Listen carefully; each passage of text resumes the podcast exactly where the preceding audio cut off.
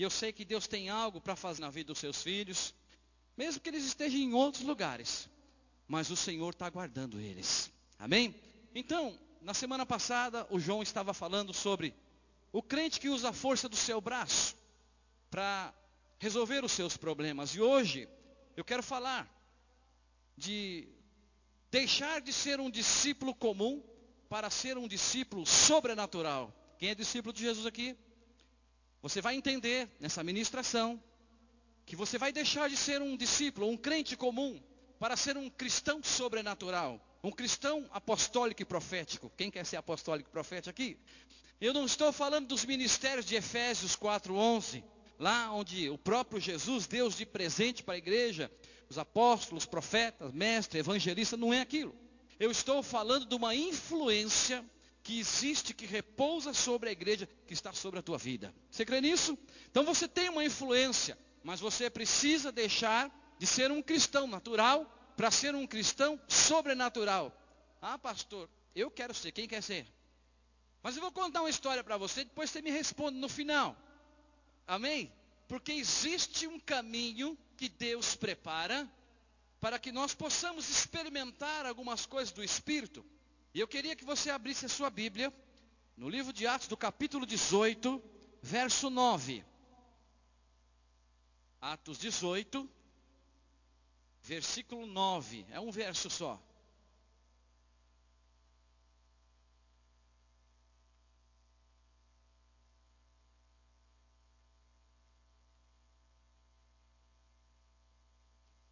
Todos acharam? Quem achou diz amém. Quem não achou, diga assim: não vou comer mais nada hoje. Então diz assim, o verso 9: Disse o Senhor em uma visão a Paulo: Não temas, mas fala, e não te cales, pois eu sou contigo, e ninguém lançará mão de ti para te fazer mal, porque tenho muito povo nesta cidade. A Bíblia, a palavra de Deus diz que Paulo recebeu uma visitação de Deus. Cristão sobrenatural recebe a visitação de Deus, amém? Deus vai te visitar poderosamente hoje. Então Paulo, ele estava na Grécia e ele recebe a visitação de Deus em sua vida. E Deus diz algumas coisas para ele. E essa palavra é para mim e para você. Fala para o seu irmão, não temas, Fala a palavra de Deus, não te cales, o Senhor é contigo, e ninguém, mas ninguém, tem poder de fazer algum mal a você. Porque Deus vai alcançar muita gente nessa cidade. Amém? É o texto que nós lemos. Então Paulo, ele recebe a visão de Deus, e ele estava lá numa situação, e o Espírito Santo vai começar a trabalhar na vida dele. E eu fico pensando que eu encontro muitas pessoas. Pessoas vão para o encontro, voltam, e a gente vê os irmãos constantemente. Mas tem uns que eles começam a fazer uma pergunta para a gente. E eu queria que você perguntasse para o seu irmão: crente tem que sofrer? E aí eles falam: olha, sabe o que é? Eu não estava na igreja, mas estava tão bom, agora eu vim para a igreja, pastor, é só luta. Tem dificuldade, tem problemas. Então, eu quero que você abra sua, sua Bíblia, lá no livro de Hebreus, no capítulo 13, vamos ver onde está essa resposta aqui. Hebreus 13, verso 12.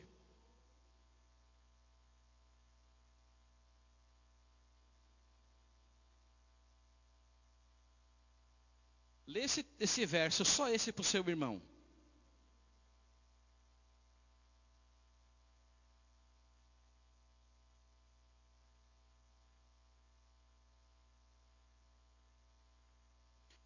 E por isso também Jesus, para santificar o seu povo com o seu próprio sangue, padeceu aonde? Fora da porta. Sabe, em Jerusalém tem a cidade velha, uma cidade antiga, e os judeus ainda hoje eles são muito religiosos. Então o que acontece? Dentro da cidade, dentro da cidade velha, existe lá uma santidade, uma religiosidade, que de santidade não tem nada, mas eles têm um costume ali. Então, alguém que fosse humilhado, e geralmente eram os malfeitores, os bandidos, as pessoas né, que mereciam sofrer. Eles tinham lá um costume, os traidores, por exemplo, os criminosos, eles passavam por uma votação né, e eles eram colocados fora da porta, fora da cidade. E eles açoitavam essas pessoas num processo de trazer muita humilhação. E sabe o que eles fizeram com Jesus? Eles açoitaram Jesus fora da porta, dentro, fora da cidade. Então, Jesus começa é, a. E qualquer pessoa que passasse por esse processo não teria privilégio nenhum. Fala para o seu irmão: Jesus é filho de Deus. Sofreu fora da porta, sem privilégio nenhum. Então, o que acontece? Nós vamos começar a ver aqui um processo que quando alguém é visitado por Deus, Jesus, o próprio Jesus disse: "No mundo não, no mundo passareis por aflição, mas tem bom ânimo". Então nós precisamos começar a entender esse processo de ter bom ânimo. E Paulo, quando ele foi visitado por Deus, alguma coisa foi transformado por dentro dele. Eu quero dizer para você que existe algo acontecendo dentro de você. Deus está te transformando, Deus está tocando o seu coração, Deus está tocando a sua vida, o seu ministério, a sua casa. Existe algo acontecendo. E Deus visita Paulo numa voz audível. E Paulo, ele recebeu duas palavras: uma palavra de conforto e uma de comando. A de conforto, Deus disse a ele aqui nesse verso: Não temas. Fala para o seu irmão: Não temas. Foi o que Deus disse a Paulo aqui no capítulo 18, onde nós lemos aqui. Ele recebeu a visão, e olha só, vou ler novamente. Paulo é, 18, verso 9. Disse o Senhor a visão a Paulo: Não temas, mas fala, não te cales, eu sou contigo. Então Deus estava dizendo: Olha, eu estou com você, nenhum mal vai te acontecer. A voz de comando de Deus para o coração de Paulo. Então, ele estava sendo perseguido. Quando Paulo recebe a visitação de Deus, ele estava sendo perseguido, e vou dizer a você, ele estava sendo impulsivo a desistir. Fala para o seu irmão, não desiste. Avança. A Bíblia diz no capítulo 19 de Reis, um homem de Deus chamado Elias, ele foi para o deserto, ele mesmo foi ao deserto e pediu para morrer. Fala para o seu irmão, eu conheço alguém que já pediu para morrer. Fala assim, eu conheço alguém que já disse, não aguento mais. Na outra igreja. Né? Então, Paulo ele estava, ele estava assim compelido por causa da grande dificuldade dos problemas, como Elias lá no deserto, ele vai para o deserto e ele pede para Deus a morte. Ele fala: Olha, eu não quero mais viver. E na hora da tentação, na hora da dificuldade, o homem de Deus é visitado por um sentimento de desistir. Mas o Senhor fala para Paulo: persevera, e eu digo para você: persevera. Então nós temos que perseverar, não é quando as coisas vão bem, nós temos que perseverar, é no dia da dificuldade. A Bíblia é muito clara que nós temos que perseverar sempre. Fala para o seu irmão: persevera sempre. Existe um escritor, Spurgeon, ele diz o seguinte: foi por meio de grande perseverança que o caracol entrou na arca. Já viu aquele caracol que vai carregando aquela casinha? E a Cibele, quando era pequenininha, ela perguntava assim, pai, por que ele tem que carregar essa casa nas costas? E eu falei, até hoje eu não sei disso. Mas nós precisamos entender que nós somos chamados para andar no Espírito. Nós somos chamados para ser movidos pelo, pelo Espírito e o Espírito Santo que está dentro de nós, ele vai nos fortalecer para que nós possamos entender algumas coisas. Quem trabalha aqui? Quem está desempregado? Quem quer trabalhar? Glória a Deus. Nós vamos orar. E vamos entender que nesse, isso que eu estou dizendo, muitas vezes, existe todo um processo no mundo espiritual. O diabo vem quando a pessoa está desempregada e lança uma palavra no coração dela. E, e ela fica triste, ela fica chateada, e os dias vão passando, as contas vão vindo. Isso não é normal, isso não é natural, mas nós cremos que um Deus que está vivo diga pra, diz assim para você hoje para mim: não temas que eu sou contigo. Amém? Deus está conosco e Ele não vai nos deixar desamparados. Mas o apóstolo Paulo, nesse mesmo texto, na visitação de Deus, ele vai ter uma experiência com Deus. ele vai ter uma experiência que vai mudar a vida dele. E o cristão, para deixar de ser natural, para ser sobrenatural, ele tem que ter um encontro com Deus. Ele tem que ter uma experiência com Deus. E a Bíblia diz que Paulo, ele estava num lugar, no capítulo 18, né? Lê aí, volta no capítulo 18, verso 1, quero ler com você. Diz o seguinte: Depois disso, Paulo partiu de Atenas e chegou a Corinto. E achando um judeu por nome Áquila, natural do ponto, que havia pouco vindo da Itália, e Priscila, sua mulher, pois Cláudio tinha mandado que todos os judeus saíssem de Roma. Então, Paulo estava, nesse tempo ele fabricava tendas. Fala para o seu irmão, Paulo fabricava tendas. Mas fabricava discípulo também. Quem é discípulo de Jesus aqui? E quem vai fabricar discípulo aqui? Glória a Deus. Então, Paulo, você vê aqui no verso 18 que a Bíblia diz que ele fazia tendas. Olha só. Verso 3, capítulo 18, verso 3. E por ser do mesmo ofício, fabricante de tendas, ficou com eles ali e trabalhava. Então, nesse contexto, acontece o seguinte: vem um desconforto de Deus para gerar uma situação nova na vida de algumas pessoas. E nesse texto aqui do capítulo 18, vai acontecer algo que você pode olhar e falar, pastor, mas como que alguém, de um, de um, de um dia para o outro, de uma situação para outra, pode sofrer, sim, uma dificuldade muito grande? Eu digo para você que Deus é poderoso para nos livrar de qualquer dificuldade.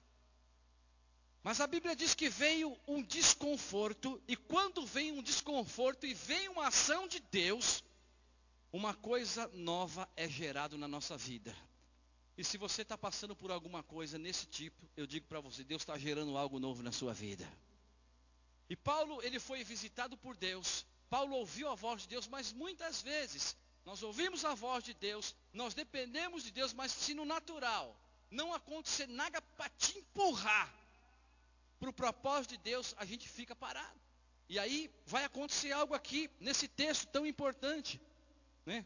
Deus, Ele permite um desconforto na família. Esse caso aqui aconteceu na família. E aí a gente fica orando, buscando, Deus, o que, que eu faço? E certamente é porque nós precisamos mudar em alguma coisa. Fala para o seu irmão, você precisa mudar em alguma coisa?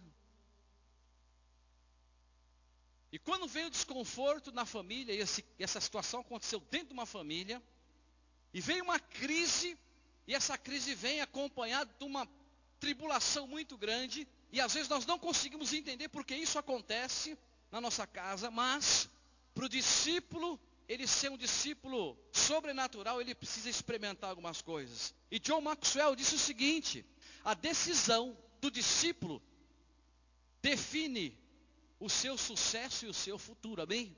Tem coisa que você vai ter que decidir no reino do Espírito, amém? Tem coisas que nós precisamos decidir. Então, eu quero contar para você a história de um casal, Priscila e Áquila. Quem já vai falando desse casal? O casal da Bíblia. Eles moravam na Itália. Eles moravam muito bem. Eles eram judeus, mas moravam na Itália. Tinham uma vida abençoada. A Bíblia não diz, mas eu imagino que eles tinham filhos, filho na escola, né? eles tinham lá empresa, tinham tudo legalizado, mas de repente, né? Eles moravam numa cidade chamada, no verso 18 fala isso, eles moravam numa cidade na Itália chamada Ponto. Tinha uma casa montada, uma empresa estabelecida, filho da escola, amigos. E eles estavam lá servindo a Deus na Itália estavam servindo a Deus ali com a maior alegria e estava tudo bem. De repente, aparece um cara chamado Cláudio, imperador romano, e dá assim uns cinco minutos desse cara e disse o seguinte: a partir de hoje, nós não permitimos na cidade nenhum judeu aqui.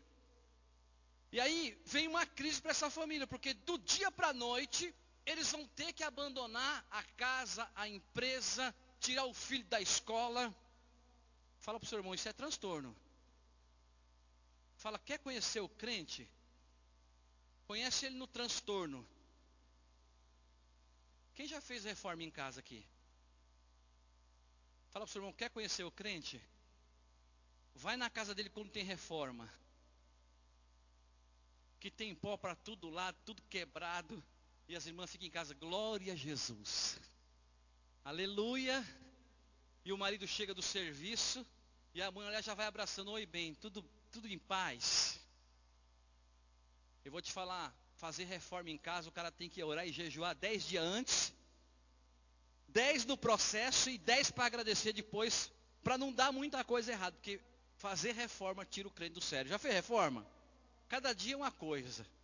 Então, quando vem um transtorno na nossa vida, é porque Deus está dizendo, eu quero mudar alguma coisa. E esse casal, eles estavam lá na Itália, estava estabelecido, mas de repente, Deus vai permitir um vento. Fala para o um vento bom. Vento para mudar o relacionamento. E eles estavam lá, e eu imagino que o, a, o Aquila chega em casa, fala, olha meu bem, está aqui, saiu no jornal hoje, vamos ter que mudar amanhã. Mas como é que eu vou arrumar as coisas? Não sei, pega as roupas, enfia numa caixa de qualquer jeito, né? E vamos pegar o ônibus, porque nem o carro não dá para levar. Imagina que fosse assim. E junta tudo e né? Eu fico imaginando no quarto das crianças, boneca, aquela, deixa tudo, sai correndo. E não sabe nem para onde vai ir. Fala para o seu irmão, casal cristão. Eu estou só dando uma contextualizada, mas foi praticamente isso que aconteceu. E eles saem correndo porque eles tinham que se mudar muito rápido, mas Deus permitiu, sabe? Aquele vento, porque Deus queria mudar alguma coisa. E às vezes vem o vento de Deus na nossa vida e você fica expulsando o diabo. Deus manda um vento e você fala, sai capeta. Aí Deus fala, não é o capeta, sou eu, sai diabo. Bom, eu vou contar o meu pecado também, né? Há uns anos atrás, eu tinha um apartamento na praia. E assim, eu, eu tinha me convertido. E eu falei assim: você quer saber de uma coisa? Eu vou vender esse apartamento aqui. E eu vou investir no reino de Deus. E o apartamento de frente para a praia. Muito fácil de vender mas fácil demais. Falei com a Valéria, que a gente queria mudar para o sítio. Falei, ah, vamos vender, não tem problema. Aí eu fui numa imobiliária grande. Falei para o cara, olha, é fácil de vender esse apartamento. Ele falou, meu, é numa semana a gente vende isso. Aí eu cheguei lá, pus para vender, falei o preço, passou uma semana, passou duas, passou um mês, passou dois meses, e eu ligava em nada, três meses, quatro meses, cinco meses, falei assim, ó, esses caras não querem vender esse apartamento, eles são preguiçosos, eu vou pôr numa imobiliária pequena, porque na imobiliária pequena eles querem trabalhar. Eu coloquei na imobiliária pequena. Coloquei lá, falei pro cara, olha, tem um apartamento assim, assim. Ah, é muito fácil de vender. Aí, passou um mês, passou dois meses, passou três meses. Aí falei, então é o diabo, eu vou expulsar capeta, tira a mão dessa venda, tira a mão. E sabe que Deus falou, não é o capeta. Eu estou só faltando a mão pôr na sua cabeça assim, para você não fazer uma bobagem. E às vezes Deus segura a nossa mão para a gente não fazer bobagem. Porque assim fala, Deus, é isso que eu quero, vou fazer. Aí você encontra o irmão também que está na carne e fala, é Deus, faz que é Deus. Aí você encontra o outro carnal também, ah, Deus, é isso mesmo, vai que é Deus. E de repente, Deus. E por isso que eu falo, tem o vento de Deus, que empurra a gente para não fazer a bobagem, para sair do caminho errado, para enfrentar talvez uma tempestade, como aqueles discípulos lá no barco, vem um vento, e eles estavam lá e falando para Jesus: vamos morrer aqui. Jesus tinha acabado de fazer o milagre da multiplicação dos pães. E eles estavam no bar. Sabe o que eles fazem? Lá em Mateus? Eles acordam Jesus e falam: Não tem pão. Mas estranho, Jesus tinha acabado de fazer milagre. Eles tinham visto o milagre. Aí eles acordam, Jesus repreende o vento. Eles falam: ah, Sabe que não tem pão aqui. Só faltava de falar, mas vocês não viram fazer um milagre? Eu posso fazer aqui. Mas veio uma circunstância para mudar a vida desse casal. E eles mudam. E eles vão morar na cidade de Corinto. Eles vão morar numa cidade. Deus permitiu uma situação, Deus permitiu uma crise para cumprir o propósito dele na nossa vida, na minha e na sua vida. E nesse caso aí, Deus, ele une pessoas para cumprir propósitos. Fala isso para o seu irmão. Deus une pessoas para cumprir propósitos. Propósitos. Então, olha só como é que estava a situação de Paulo. Paulo não estava em Corinto. Paulo, ele estava na Grécia. Estava lá, né, numa cidade que é a cidade da cultura. Grécia é uma cidade que tem muita cultura.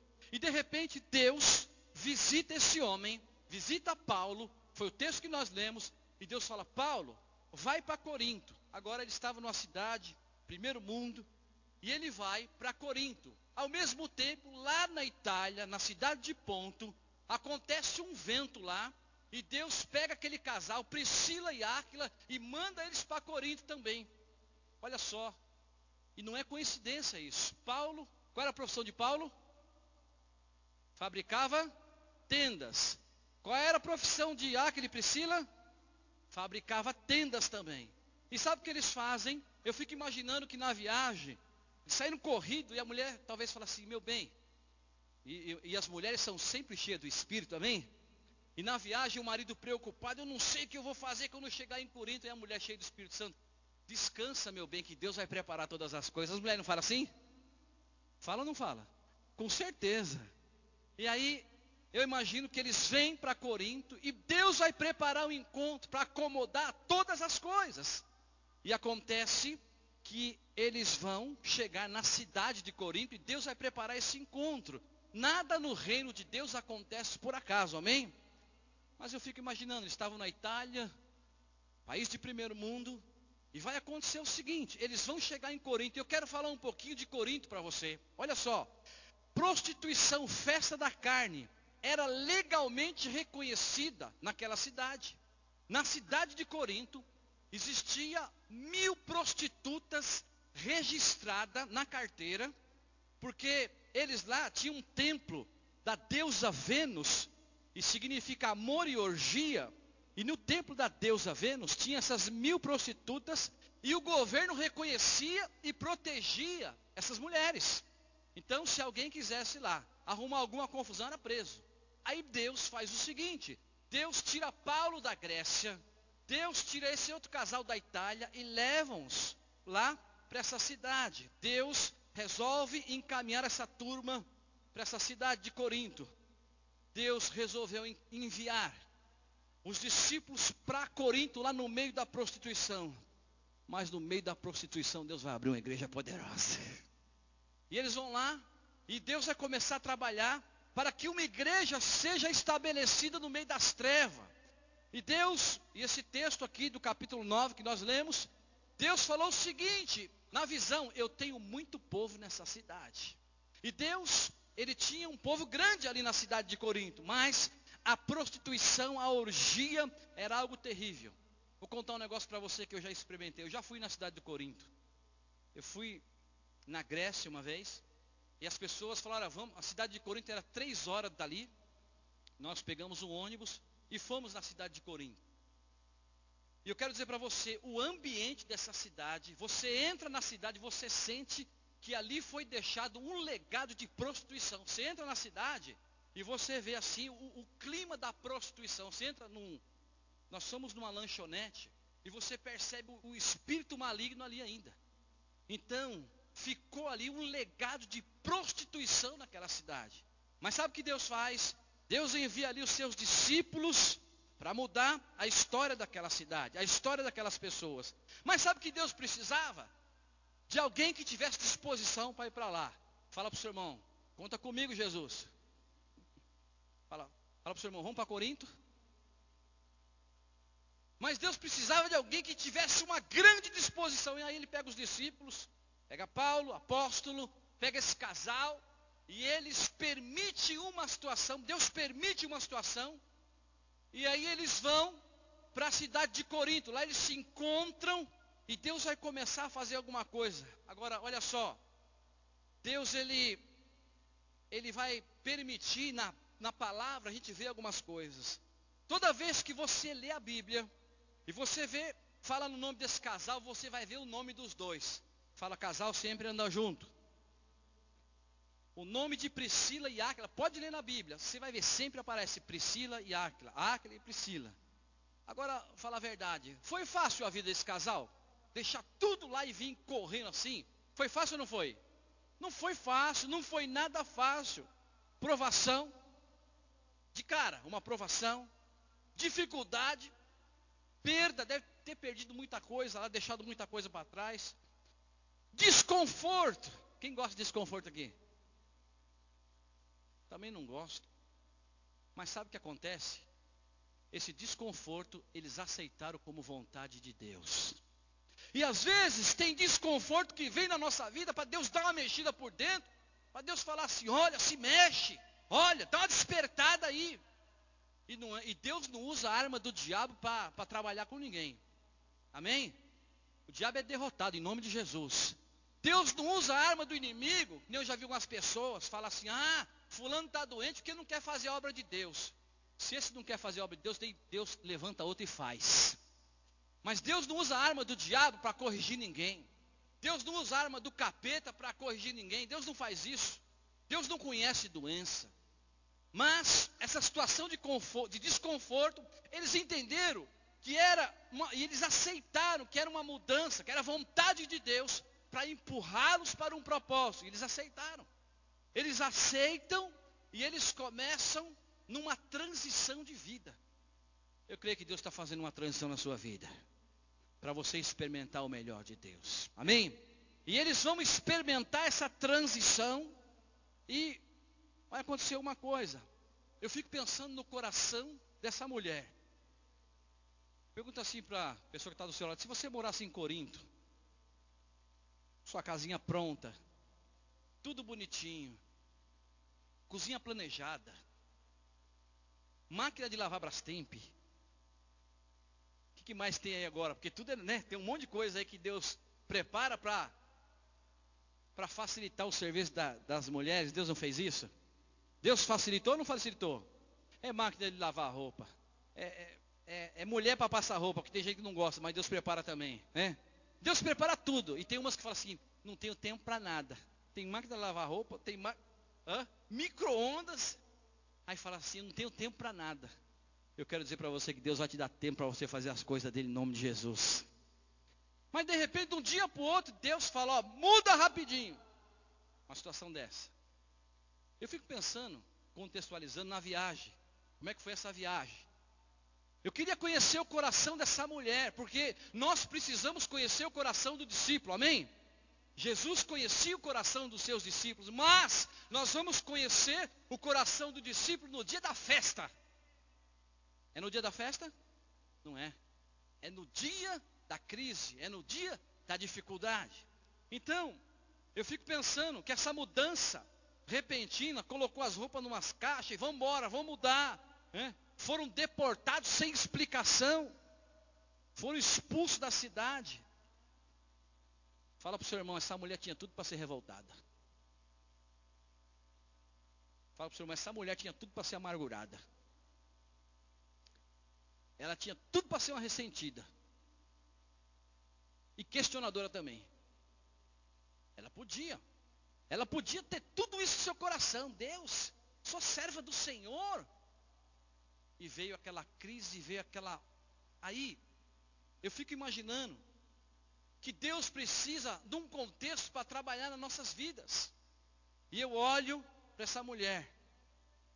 E eu fico, eu li esse texto aqui, eu não vi uma vez essa mulher questionar nada.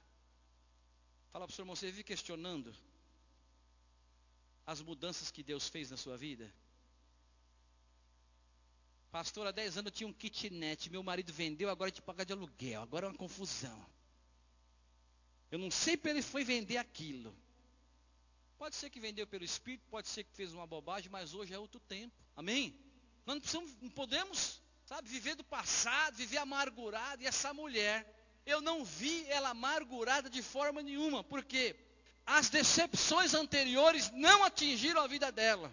Fala para o seu irmão, é igual a você. As decepções anteriores não atingiram a vida dela, porque ela era uma discípula curada. Quem é discípulo curado aqui?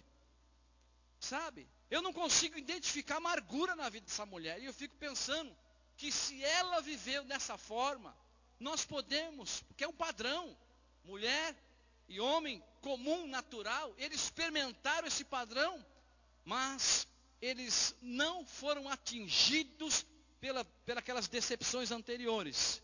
E depois da mudança, ela se adaptou ao que Deus preparou para ela e não ficou reclamando. Fala para o seu irmão, se adapta com o que Deus te deu. Mas deixa o espírito da recla para lá. Quem conhece o espírito da recla? Da reclamação. Sabe? E fica voltando o passado e eu não vi essa mulher questionar nem Deus. Porque tem gente falando, não, Deus eu aceito, mas, meu, mas você vai ouvir um monte agora. Culpa foi sua. Eu falei para você, não monta empresa nesse lugar.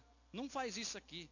E ela não reclama, ela aceita aquilo como vontade de Deus para a vida dela. E depois daquela decepção, ela se adapta, ela se prepara para enfrentar um novo tempo na sua vida. Fala para o seu irmão, e ela não amaldiçoou o imperador. Ela podia falar, culpa daquele Cláudio lá. Era culpa dele, aquele demônio, vai para o inferno. Capeta, entregar ele na mão de Deus. Vai morrer embaixo de um caminhão. Você vê essa mulher sem, sem jogar praga nenhuma, sem reclamar, porque ela entendeu que ela saiu de lá pela vontade de Deus. Ela entendeu que aquela circunstância foi criada por Deus e aquela situação de desconforto mais para frente, Deus iria mudar isso na vida dela. E ela aceita aquilo. E ela não se transforma numa mulher amargurada. E ela não amaldiçoou. E sabe o que ela fez? Ela colocou todas as coisas na conta do amor. Fala baixinho pro seu irmão. Coloca algumas coisas na conta do amor aí, vai. Aí fala assim, ó. As coisas que a sua mãe fez baixinho. Porque sogra, fala a verdade, hein? coisa linda. Hein? Não. Eu amo a sogra. Deus usa a minha. Você sabia que Deus usa a minha? Minha sogra não é crente, mas Deus usa ela para tratar comigo? Deus tem usado ela assim tanto ultimamente para tratar da minha vida. É verdade. Ela liga lá em casa, está com 80 anos, fala assim, tem que ir no médico hoje. A Valéria falou, você pode ir para mim? Eu vou. Aí vou e volto. E eu entro no carro, ela fala, você demorou, hein? Eu falo, Deus está usando ela. Deus usa minha sogra. Pra... É verdade. Deus usa ela poderosamente. Eu sinto assim que eu preciso ser transformado. É verdade. E de quebra eu tenho uma tia também, que mora com ela aqui. Olha, Deus usa ela também. É coisa linda. Mas você sabe que é verdade, de um tempo para cá, eu não tenho falado mais nada, eu só tenho falado, ah, glória a Deus, sabe? Porque Deus vai usar alguém para mexer com você por dentro. Enquanto a gente não aprende a lição, vai repetindo. Agora você tem duas saídas. Ou você reclama e fica amargurado, ou você fala, Deus, estou curadíssimo. Quem precisa ser curado aqui em nome de Jesus? Deus vai te curar. Deus usa uma situação. Deus usa as pessoas, as circunstâncias. E essa mulher, ela não reclama, ela não amaldiçoa. Essa mulher aqui era uma crente. Agora, Deus, Ele não usa gente perfeita. Fala para o seu irmão, Deus não usa gente perfeita. Fala, Deus usa gente sincera. Quem é perfeito aqui? Também não sou. Quem é sincero aqui? Deus vai te usar poderosamente. Os perfeitos não dá para usar, mas gente sincera. E sabe o que é ser sincero? Fala, Deus, ó, eu tenho pisado na bola. Eu tenho feito isso, mas eu quero me arrepender. Me ajuda a ser transformado. E Deus vem. E Deus transforma as nossas vidas. Essa mulher aqui, ela começa a experimentar algumas coisas na vida dela. E ela põe muitas coisas na conta do amor. E suporta. Eu vou orar para a irmã parar um carrinho, uma pessoa em cima do seu pé. Aí você vai ficar olhando para ela e falar assim, você desculpa, meu pé está embaixo do seu carrinho, você está incomodando o seu carrinho, tá? Deixa eu ficar cheio de mamão, melancia tal, né? É verdade. E quando você se pega numa situação dessa e você não fica irritado, é porque o discípulo está sendo transformado por Deus. Quem quer ser transformado aqui? Sabe, nós buscamos isso e nós queremos isso, nós vivemos dizendo a Deus: Deus, transforma a nossa vida. Mas olha, o discípulo aprovado, ele tem um espírito diferente. Fala isso para o seu irmão.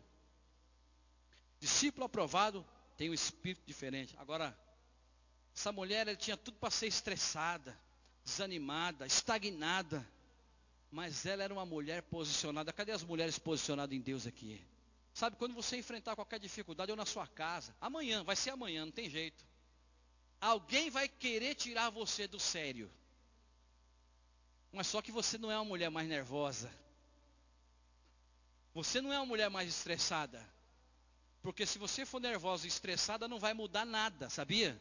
Não vai mudar. Você pode ficar estressadinha, pode ficar nervosinha, pode falar um palavrãozinho, oh, desculpa, né? Não vai mudar nada. Por quê? Porque essa experiência de deixar o Espírito de Deus dominar a nossa vida começa assim. Então, essa mulher, ela, não, ela tinha tudo para ser estressada. Mas sabe o que acontece? Discípulo aprovado e tem espírito diferente. E eu não me identifiquei na vida do casal por nenhum momento. Ressentimento na vida deles. Prevenção. Sabe, gente que só anda armado. Ela mudou para Corinto. Depois eu vou mostrar para você a casa dela. Ela mudou para Corinto. Mas ela tinha, ela teve uma experiência amarga. E aí tem a questão da privacidade. Já viu aquela questão de privacidade? Olha, o negócio é o seguinte: se alguém conversasse com ela, que não aconteceu isso, é, tudo bem, você mora onde? Não interessa. O que aconteceu? Não, já tive experiência no passado, eu morava numa casa boa, eu tinha tudo lá, mas de repente aconteceu um, pro, um problema, né? Eu perdi tudo. E por causa de uma experiência amarga, a pessoa fica amarga. Por causa da experiência por causa de uma situação que aconteceu talvez um ano, dois anos, dez anos, e isso traz amargura, mas essa mulher, ela não estava amargurada não, ela estava livre. Então, o que aconteceu? Aquele transtorno trouxe libertação para ela. Fala para o seu irmão, às vezes o transtorno traz libertação para a nossa vida. E nós temos dois caminhos. Talvez se eu perguntasse para a Priscila, né, esposa de Acre, falou: ah, eu posso ir na sua casa? Ela tem dois caminhos: a fuga e o isolamento. Fala para o seu irmão fugir e se isolar não resolve nada, agrava mais o problema. É que nem aquela pessoa que você fala assim, ela tem vergonha de falar onde mora, né, porque mora numa casa simples. Aí você vai dar uma carona para ela. Você mora onde? Ah, eu moro lá no Barulhos. Rapaz, vou te dar uma carona. Você mora onde? É, perto daquela praça ali. Não, mas onde é a sua casa? Deixa perto da praça ali. Aí o cara deixa perto da praça, ele dá mais três quadras para baixo, aí e sobe, porque tem vergonha de mostrar onde mora. Essa mulher aqui, sabe o que ela faz? Ela não estava ressentida, ela não estava amargurada. Essa experiência ela entendeu como um plano de Deus para transformar a vida dela. Eu não conhecia ela antes, nem você. A Bíblia não conta muito detalhe dessa vida, mas da vida dela, mas ela era uma mulher diferente. Você é uma mulher diferente. E sabe o que ela faz? Ela muda para lá. E ela poderia dizer assim para todas as pessoas que agora ela vai se envolver com Paulo. E você pega o, o texto e Paulo vai começar discipular essa mulher. E aí vai acontecer uma coisa que talvez na vida de uma outra pessoa ela podia falar, olha, tudo menos isso. E acontece o seguinte: depois dessa experiência terrível de mudar correndo, perder a casa dela, perder a privacidade, porque ela perdeu a privacidade, perder os amigos, né? Ela muda para Corinto, uma cidade perdida, cheia de prostituição. Mas sabe o que ela faz? Ela vai fazer uma coisa. Que eu olho para essa mulher e eu falo, essa é uma mulher de Deus com relação à casa dela. Ela poderia dar um monte de desculpa para Paulo e para as outras pessoas. Fala para o seu irmão, o que, que será que essa mulher fez com a casa dela? Abre a sua Bíblia em 1 Coríntios 16, 19. Vamos ver o que ela fez. Lê para o seu irmão.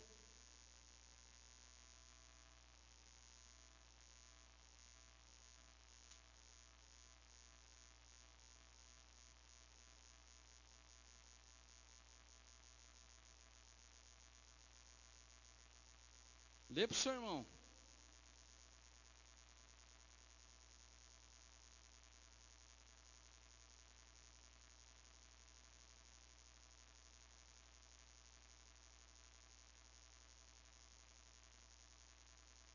Fala para o seu irmão, essa mulher tinha que ser da minha célula.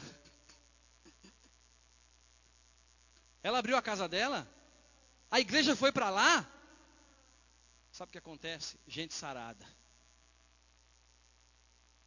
E essa mulher, certamente Paulo lançou um desafio: olha, abra sua casa lá.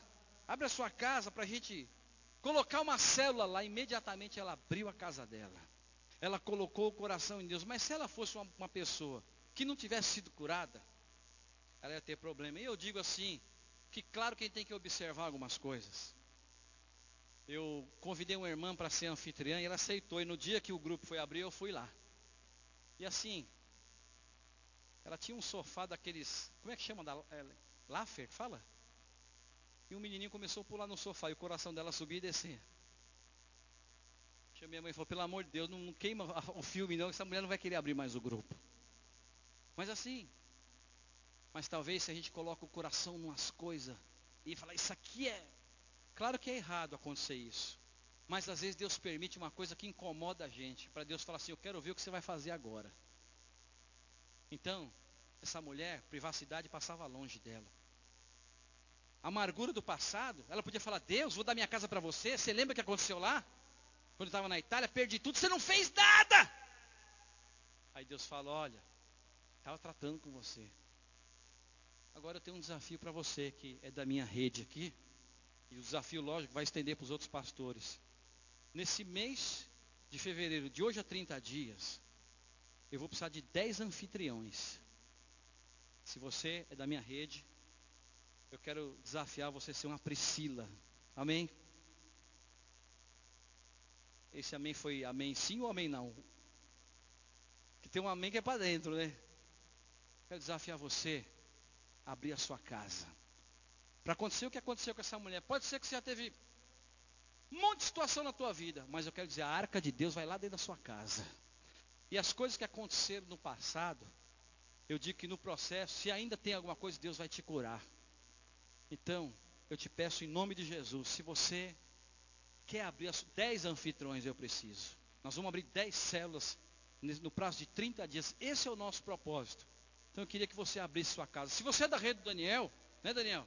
Pode procurar o Daniel também, o dos outros pastores, mas eu te faço o apelo hoje. Eu queria 10 pessoas eu não vou pedir para você levantar a mão, porque às vezes as pessoas levantam a mão e ficam olhando de medo. Né? Vou levantar para o pastor não brigar. Que nada. Você tem que fazer em amor. Amém? Eu desafio você a procurar os supervisores da nossa rede. Falar, olha, eu quero abrir a minha casa. Como ela fez? Paulo fez isso também. Depois você pode ver lá o último versículo do livro de Atos. Paulo abre a sua casa, uma casa alugada, e recebe os irmãos. Anfitrião também. Mas eu sei que esse é um processo de cura para a nossa vida algumas coisas que aconteceram na nossa vida, não é porque Deus não te ama, Deus entende você, não é porque Deus quer nos castigar, mas se aconteceu, teve a permissão de Deus, mas nós somos livres no coração em nome de Jesus. Quem é livre aqui? Vamos ficar em pé, vamos orar em nome de Jesus. Nós queremos orar. E eu quero declarar na sua vida. Se você passou por alguns processos, você está no caminho do discipulado,